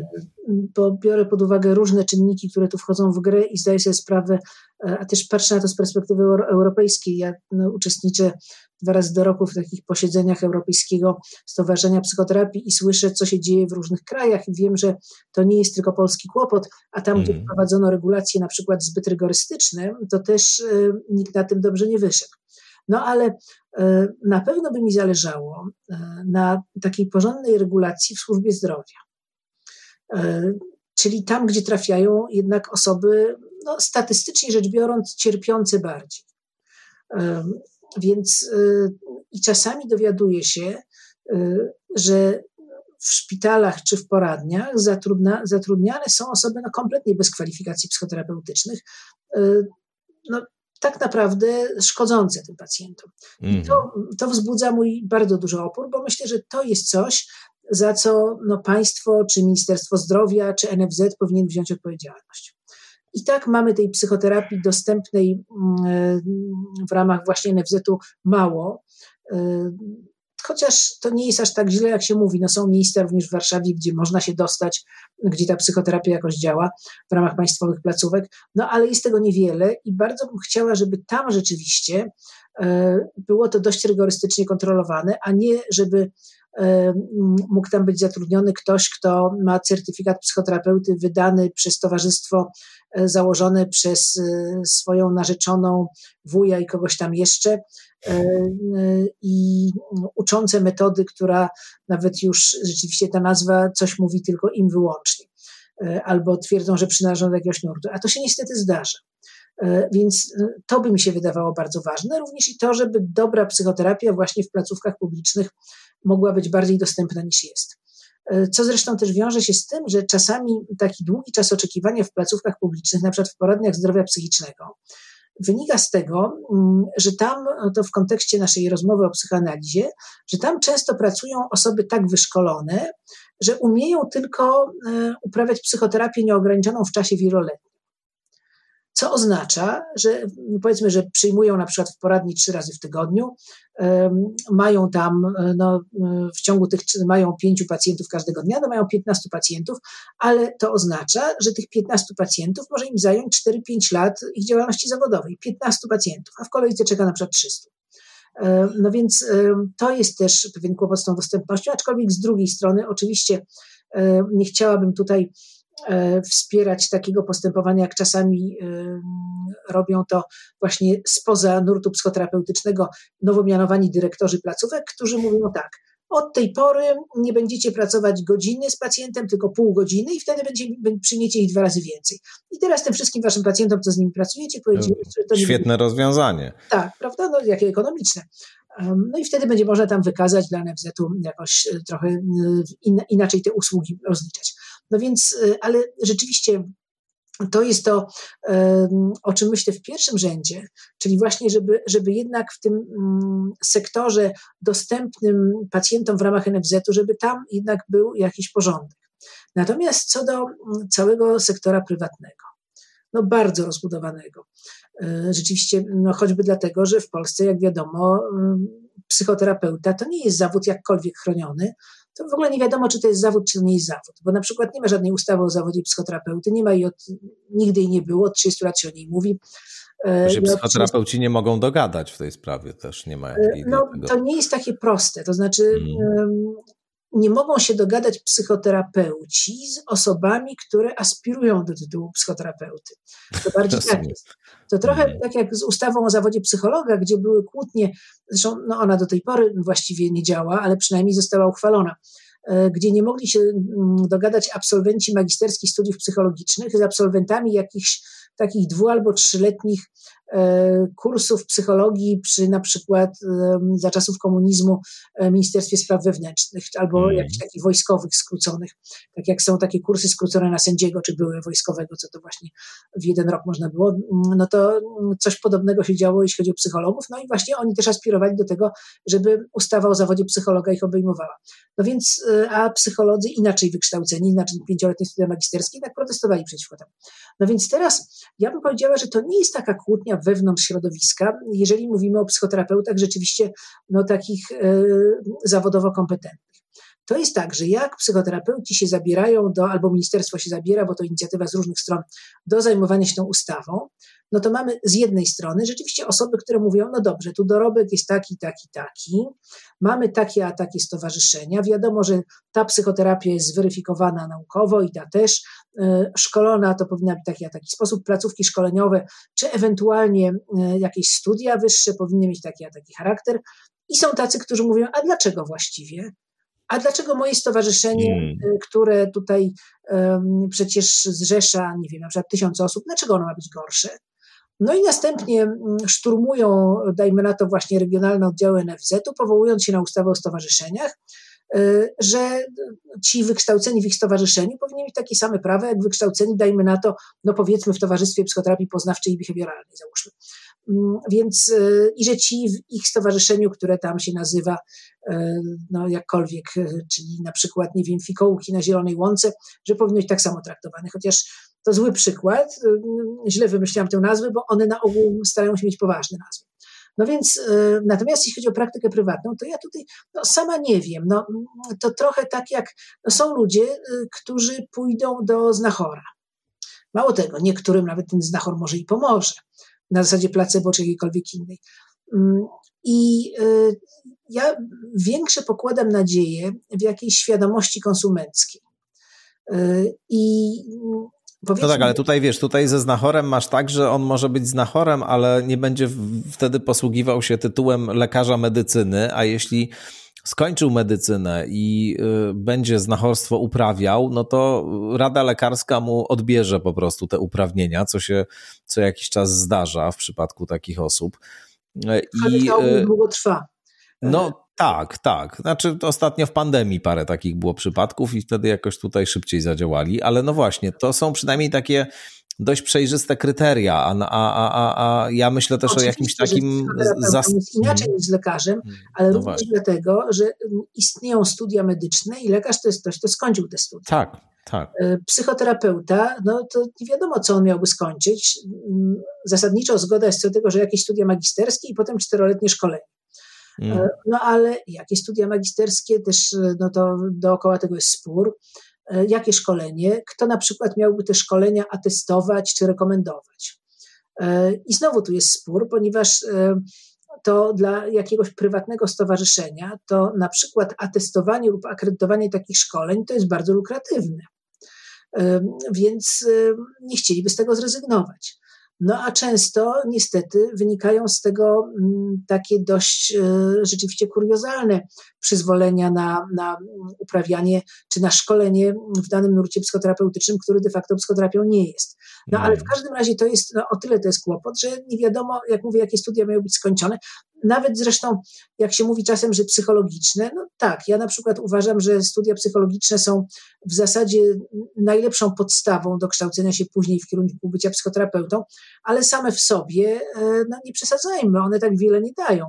E, tu no na marginesie właśnie muszę coś powiedzieć e, o tych studiach psychologicznych, bo mam wrażenie, że z jednej strony to, to jest taki zawód, tak jak psychoterapeuty, e, który tak się czasem deprecjonuje i że to nie wiadomo o czym, w porównaniu z jakimś poważnym zawodem takim jak prawnik, czy lekarz, czy inżynier, ale z drugiej strony na przykład, jak, tak jak ostatnio propozycji e, ustawy o dopuszczalności aborcji, no to się dowiedziałam, że to miało być tak w propozycji Koalicji Obywatelskiej, e, że taka kobieta, która by stała przed taką decyzją, to ona musi porozmawiać z lekarzem, no dobrze, no rozumiem, z ginekologiem i z psychologiem. E, I to mnie tak jakoś zaskoczyło. No, jestem psychologiem rzeczywiście, ale że, więc tak trochę tak pochlebiło, tak. że to jest taka wiara w to, że taki psycholog to to mądry człowiek jest. To jest mądry człowiek y, i on będzie tej kobiecie, która stoi przed bardzo poważnym dylematem życiowym, on jej tak będzie umiał dobrze towarzyszyć, bo wystarczy, że on jest magistrem psychologii. No y, pewnie. Więc myślę, że jest to jakaś, że czasami mamy do czynienia z dewaluacją tego zawodu i z psychoterapeutą podobnie, a czasami jakąś taką idealizacją. Albo jak takie pytania, gdzieś tam wypadek, czy byli na miejscu psychologowie? No bo niby co, z tego powodu, że ktoś no, napisał magisterium e, na temat, nie wiem, częstotliwości e, niezdawania z klasy do klasy w województwie ostrołęckim, jeżeli taki chyba nie istnieje, a w każdym razie w obszarze ostrołęckim, to że z tego wynika, że co, że on ma jakieś szczególne kompetencje w tych trudnych ludzkich sytuacjach. No ale to mówię na marginesie, bo to jest właśnie taka wiara, e, że ten psycholog sam w sobie to też już on ma jakąś wiedzę, która mu pomoże żeby on towarzyszył ludziom w trudnych doświadczeniach. Skądinąd wiemy, że psychologowie akurat e, w przypadku różnych katastrof i na miejscu wypadków to potrafią też zaszkodzić, bo te nowe e, badania dotyczące PTSD i interwencji tak, kryzysowych tak pokazują, że debriefing dokładnie w ogóle był szkodliwy. Znaczy, w tym momencie wiadomo, że ofiarom katastrof w pierwszym rzędzie potrzebny jest ciepły koc i przytulanka. Mm-hmm. I ktoś, no do kogo mogą mówić, ale nie w tym sensie, żeby opowiadały e, o przebiegu katastrofy. No ale znowu to jest takie miejsce, które e, pewnie ktoś kiedyś próbował sobie wywalczyć i, e, i jakoś szczególnie podkreślić swoje znaczenie. No ale znowu, czy ten zawód powinien, ten zawód istnieje oczywiście, zawód psychoterapeuty, czy powinno się go jakoś mm, ograniczyć albo uporządkować? Tak, natomiast na przykład um, jeśli chodzi o takie spory wokół tego, jak go porządkować, no to to nie są takie łatwe pytania, bo na przykład część środowiska jest podzielona, a ja co chwilę uczestniczę w takich dyskusjach w różnych gremiach, właśnie jakby to uporządkować. Wprawdzie nikt w tym momencie za porządkowanie, mam na myśli na, na szczeblu państwowym, tak bardzo się nie bierze. No ale i tak ten wątek wraca. E, czy na przykład psychoterapeuta powinien być magistrem psychologii lub lekarzem, e, ewentualnie jeszcze magistrem pedagogiki albo absolwentem resocjalizacji i już. Czasami się dorzuca tego filozofa i socjologa, i już koniec, czy nie? Czy mógłby taki częsty wśród, jak sobie rozmawiamy w naszym kręgu, taki, czy na przykład, czy on może być e, inżynierem budowy okrętów? E, przy założeniu oczywiście, że tu mówimy o wykształceniu bazowym, tym pięcioletnim, mm -hmm. magisterskim. E, no ale potem on się idzie szkolić i ma 4 lata szkolenia psychoterapeutycznego. Czyli czy przedtem każde wyzwolenie, wykształcenie magisterskie jest wystarczające, czy nie? I wcale odpowiedź na to pytanie nie jest prosta. Nawet jak się rozejrzymy wśród psychoterapeutów, no ja mogę powiedzieć, że właściwie mm, znam chyba w Polsce zdecydowaną większość psychoterapeutów, którzy teraz mają status no, taki rzeczywiście doświadczonego, cenionego specjalisty, to to wcale nie są z wykształcenia wyłącznie lekarze, psychiatrzy albo właśnie magistrowie psychologii, aczkolwiek większość ma takie wykształcenie. No ale powstaje pytanie, zakazać tym innym, czy nie zakazać? E, albo może im umożliwić kształcenie się w zawodzie psychoterapeuty, tylko niech oni się czegoś douczą. No ale czego się mają douczyć? Więc, czyli już na takim pierwszym tutaj szczeblu masz poważny problem do rozstrzygnięcia a potem idą kolejne. No dobrze, to on miałby się szkolić 4 lata. No ale kto miałby to szkolenie robić? Czy uczelnia? A jeżeli tak, to jaką kadrą ta uczelnia ma dysponować? Czy stowarzyszenia, czy prywatne ośrodki, czy jeszcze jakoś inaczej? Więc y, ja dlatego, ja tak jak powiedziałam, stałam się minimalistką w tej sprawie. Znaczy i tak nigdy nie, nie wierzyłam, że ustawa powstanie, y, ale przynajmniej chciałabym, żeby to było uporządkowane tam, gdzie trafiają y, osoby najbardziej cierpiące. No ale to jest właśnie publiczna służba zdrowia. To znaczy sądzę, że w sektorze prywatnym no, bardziej bym liczyła właśnie na zwiększenie świadomości konsumenckiej, która wzrasta. Bo ja często mówię, że jak zaczynałam przyjmować prywatnie, co było bardzo dawno, bo jak mówię, myśmy wtedy wcześniej zaczynali, poza tym nie było żadnego ograniczenia, no więc y, nie zdarzyło, znaczy jedyne pytania takie na przykład, y, jakie ja mam wyszkolenie, jaką uprawiam orientację psychoterapeutyczną, to wyłącznie moi pacjenci zagraniczni. Potrafiali się anglojęzyczni czy właśnie francuskojęzyczni, to oni czasem, nie wszyscy, o to pytali. Żaden pacjent z Polski. A od kilkunastu lat, ja to może nie, no bo właśnie już e, no jakoś jestem rozpoznawalna, no z grubsza tam wiadomo, mm. ale rozmaici młodsi koledzy są o to pytani. Czyli na przykład, a czy może mi Pani powiedzieć, wedle jakiego nurtu Pani pracuje? A proszę mi powiedzieć, bo tu widzę, że na ścianie wisi taki certyfikat, a kto go wystawił? No więc to nazywam wzrostem świadomości konsumenckiej. Um, oczywiście to jest szczególnie trudne w obszarze pomocowym, dlatego że powiedzmy, że jak człowiek idzie e, i chce sobie uszyć garnitur, no to on może odpytać tego krawca, czy sprawdzić właśnie, jakie on ma rekomendacje, ale też z nim porozmawiać. Poza tym ten garnitur, czy on jest dobry, czy nie, to właściwie będzie dosyć szybko widać. Jakieś poprawki może będą e, konieczne ewentualnie. Natomiast e, jak idzie mm, szukać pomocy dla siebie w swoich osobistych sprawach, to znacznie to jest trudniejsza relacja, trudniej mm, predysponująca do tego, żeby odpytać tego człowieka. Panie, a na jakiej podstawie? Mm. A pan mhm. tutaj siedzi, bo kim pan jest, bo co pan skończył? E, a w razie czego, gdzie się mogę na pana poskarżyć? No to trudno mm, w taki sposób atakować kogoś, do kogo się przychodzi z intymnymi, trudnymi sprawami, prawda? Więc w związku z tym tutaj o tę świadomość konsumencką jest e, e, nie tak łatwo w porównaniu właśnie nie no, to też, Tu też jest ta cała kwestia związana z tym, że ponieważ mamy do czynienia z działalnością, która często używa pojęcia leczenie i tak się prezentuje, ponieważ mamy ludzi, którzy cierpią często bardzo dotkliwie i szukają pomocy właśnie e, u terapeutów, którzy twierdzą, że takiej pomocy są w stanie uzyskać, e, są, są w stanie tego rodzaju pomoc, tej, tej, tego rodzaju pomocy udzielić, no to e, no, wydaje się konieczne chyba, biorąc pod uwagę współczesne standardy, e, precyzyjne zdefiniowanie, kto rzeczywiście może to robić i, i też zarazem powołanie jakichś instytucji, które mogą rozpatrywać na przykład reklamacje, które będą pilnowały tego, że osoby, które mają prawo do posługiwania się tym tytułem, y, wykonują swoją pracę w sposób rzetelny i dochowując y, sztuki, dokonując reguł y, sztuki. No właśnie, masz rację, ponieważ psychoterapeuta może należeć do jakiegoś stowarzyszenia, rzetelne stowarzyszenie ma oczywiście swoją komisję etyki mm. i lub sąd koleżeński. Można tam e, rzeczywiście składać skargi. Ale ja na przykład wiem z doświadczenia, że ponieważ nie ma obowiązku przynależenia do żadnego stowarzyszenia, to nie jest tak jak lekarz, który musi należeć do izby lekarskiej, no bo jest ustawa o zawodzie. Ale na przykład psycholog już nie ma obowiązku przynależenia do niczego. Ani do Polskiego Towarzystwa Psychologicznego, ani do tych izb psychologicznych, które nie powstały w końcu, w każdym razie nie powstały na poziomie ogólnopolskim, a psychoterapeuta tym mniej. No i w związku z tym znam takie przypadki, kiedy do stowarzyszenia, gdzie jestem w zarządzie, napłynęła skarga, no bardzo poważna, na nieetyczne zachowanie psychoterapeuty. No i to próbowaliśmy wdrożyć postępowanie, no to wtedy ten psychoterapeuta wystąpił. Ale ja odkryłam, bo rzeczywiście byłam bardzo poruszona tym, tą skargą i treścią, odkryłam, że on należy do jeszcze innego stowarzyszenia. E, też e, psychoterapeutycznego, ale takiego, no, takiej metody węższej. No i rzeczywiście odpisałam tej pani, która się skarżyła, że e, może jeszcze ona się skarżyć tu a tu, bo do tego stowarzyszenia psychoterapeuta należy. No i on w związku z tym, jak dostał z tamtego informację, że tutaj, że proszą o zgłoszenie się w takiej takiej sprawie, to się też wypisał i przestał należeć gdziekolwiek.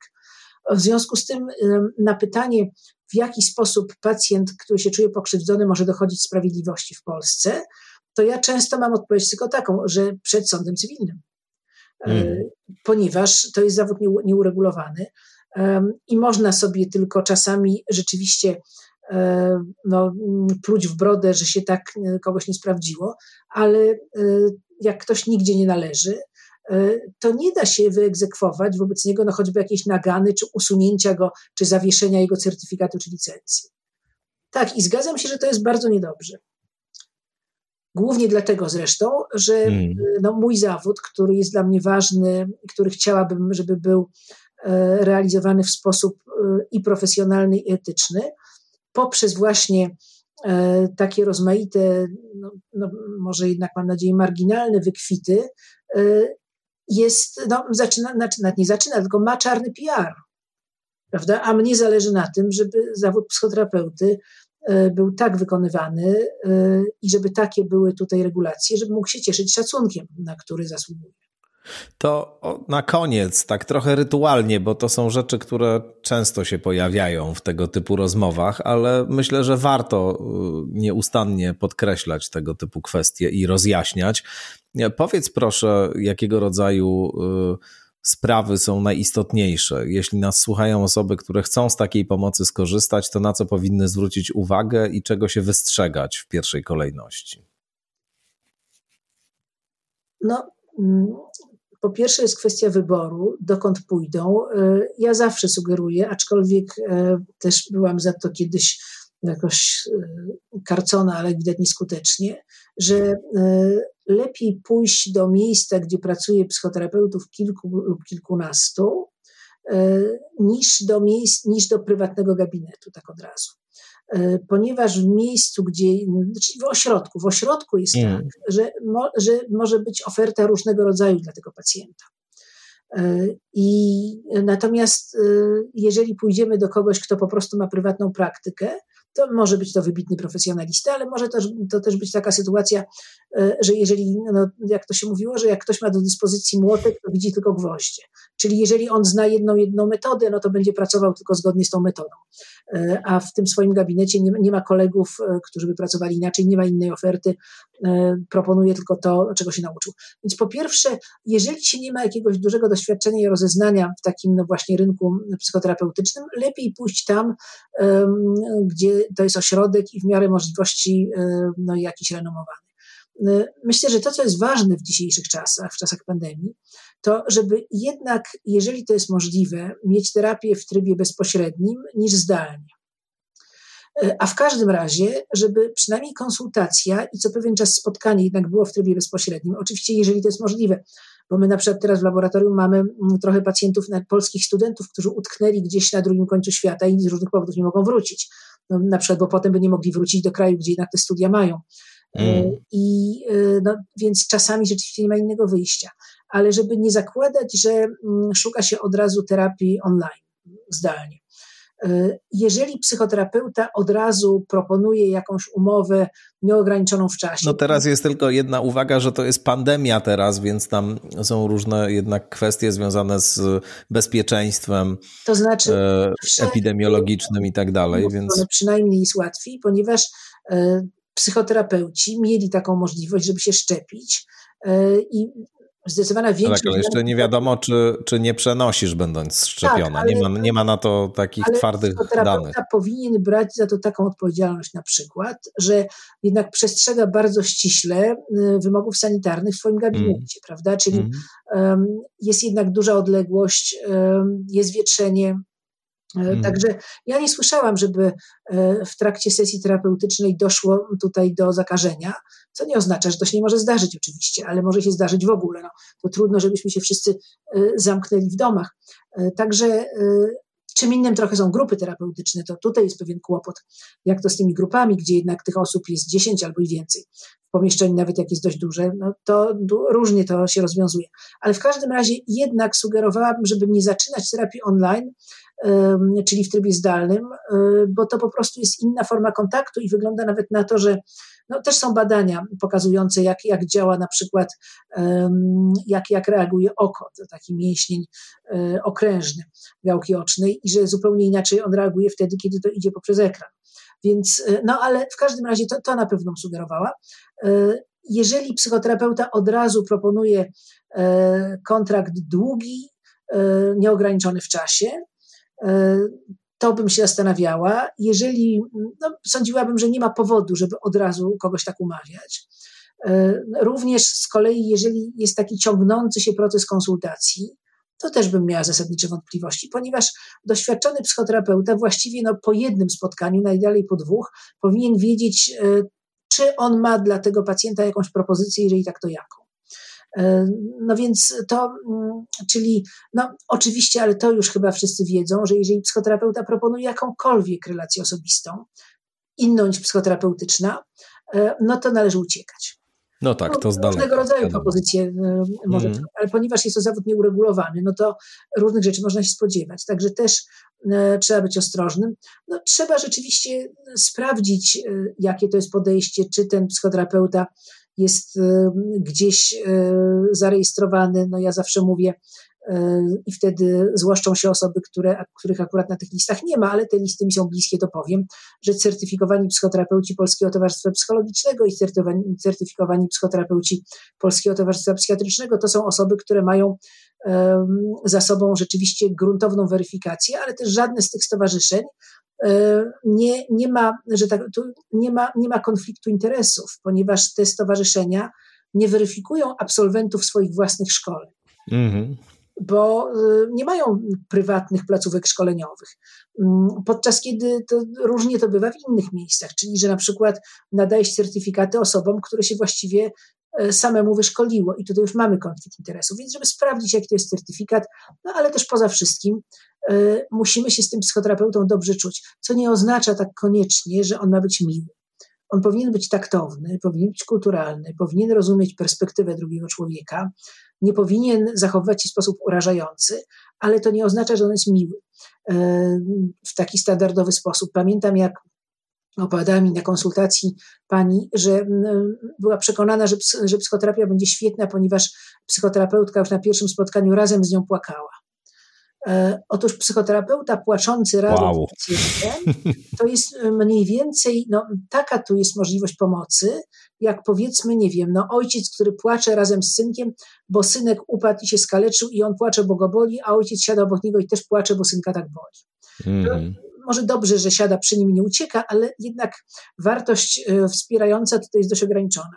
No, dlatego psychoterapeuta, który jest miły i płacze i tak dalej, czasami oczywiście każdy z psychoterapeutów pamięta taki moment, kiedy mu się oczy zaszkliły w pracy z pacjentem, ale to jest trochę co innego. No, nie jesteśmy y, jednak automatami. Różne rzeczy przeżywamy, ale chodzi o to, żeby tworzyć taką obecność, w której pacjent poczuje się bezpiecznie, y, poczuje, że my jesteśmy przy nim, że pamiętamy to, co on nam mówi. To jest bardzo ważne. Wielu ludzi y, to traktuje jako jakieś y, rzeczywiście zaskakujące zdarzenie w ich życiu, że ktoś pamięta. Ja czasami słyszę coś takiego, naprawdę pani to pamięta? A mi się zdawało, że to, to była bardzo ważna sprawa, więc oczywiście, że to pamiętam. I jestem zaskoczona tym, że pacjent jest zaskoczony, że, że ja to pamiętam. Czyli no, warto po prostu tworzyć, znaczy, czy inaczej z perspektywy pacjenta, szukać takiej osoby, znaczy najpierw szukać poważnej, porządnej konsultacji. Kiedy ktoś się dowie jak najwięcej i powie na przykład, to na podstawie tego, co tutaj usłyszałam od Pani, to sądzę, że najpierw jest niezbędna konsultacja w kierunku używania substancji, przykład alkoholu, a potem się zastanowimy, czy psychoterapia i czy w tym kierunku, czy jak najpierw to, co się tutaj wyłania jako ważne. Albo sądzę, że w tym przypadku mm, jednak bardziej wskazana będzie psychoterapia pary, e, czy Pani może e, nakłonić swojego partnera, żeby też się zgłosił na konsultację, a potem spróbujemy porozmawiać razem. Czyli najpierw konsultacja, E, najpierw niech ktoś nas porządnie skonsultuje, zobaczy, co się dzieje i powie, można tak, można tak, można inaczej. E, a potem dopiero e, jakaś propozycja i trzeba sprawdzać, czy my się w tej propozycji dobrze czujemy jako, jako pacjent. Czy czasami, no czasami zdarza się, że pacjenci nasi mówią, no ja przyszedłem, bo tam nie było chemii. No, psychoterapia to nie jest relacja miłosna, więc powiedzmy, że chemia oznacza tu trochę co innego niż właśnie w przypadku zakochania, ale jednak tak całkiem bez chemii nie da się być ze sobą jednak obcując e, w takich rzeczywiście trudnych momentach i czasami bardzo bolesnych. Czyli jakiś rodzaj takiego porozumienia i poczucia, że ta druga osoba, ten psychoterapeuta jest przy nas i nas rozumie, jest bardzo ważne. Bardzo dziękuję. Zofia Milska-Wrzosińska, psychoterapeutka. Dziękuję bardzo. Państwu też dziękuję. Zapraszam oczywiście do kolejnych odsłon podcastu Skądinąd. Do usłyszenia.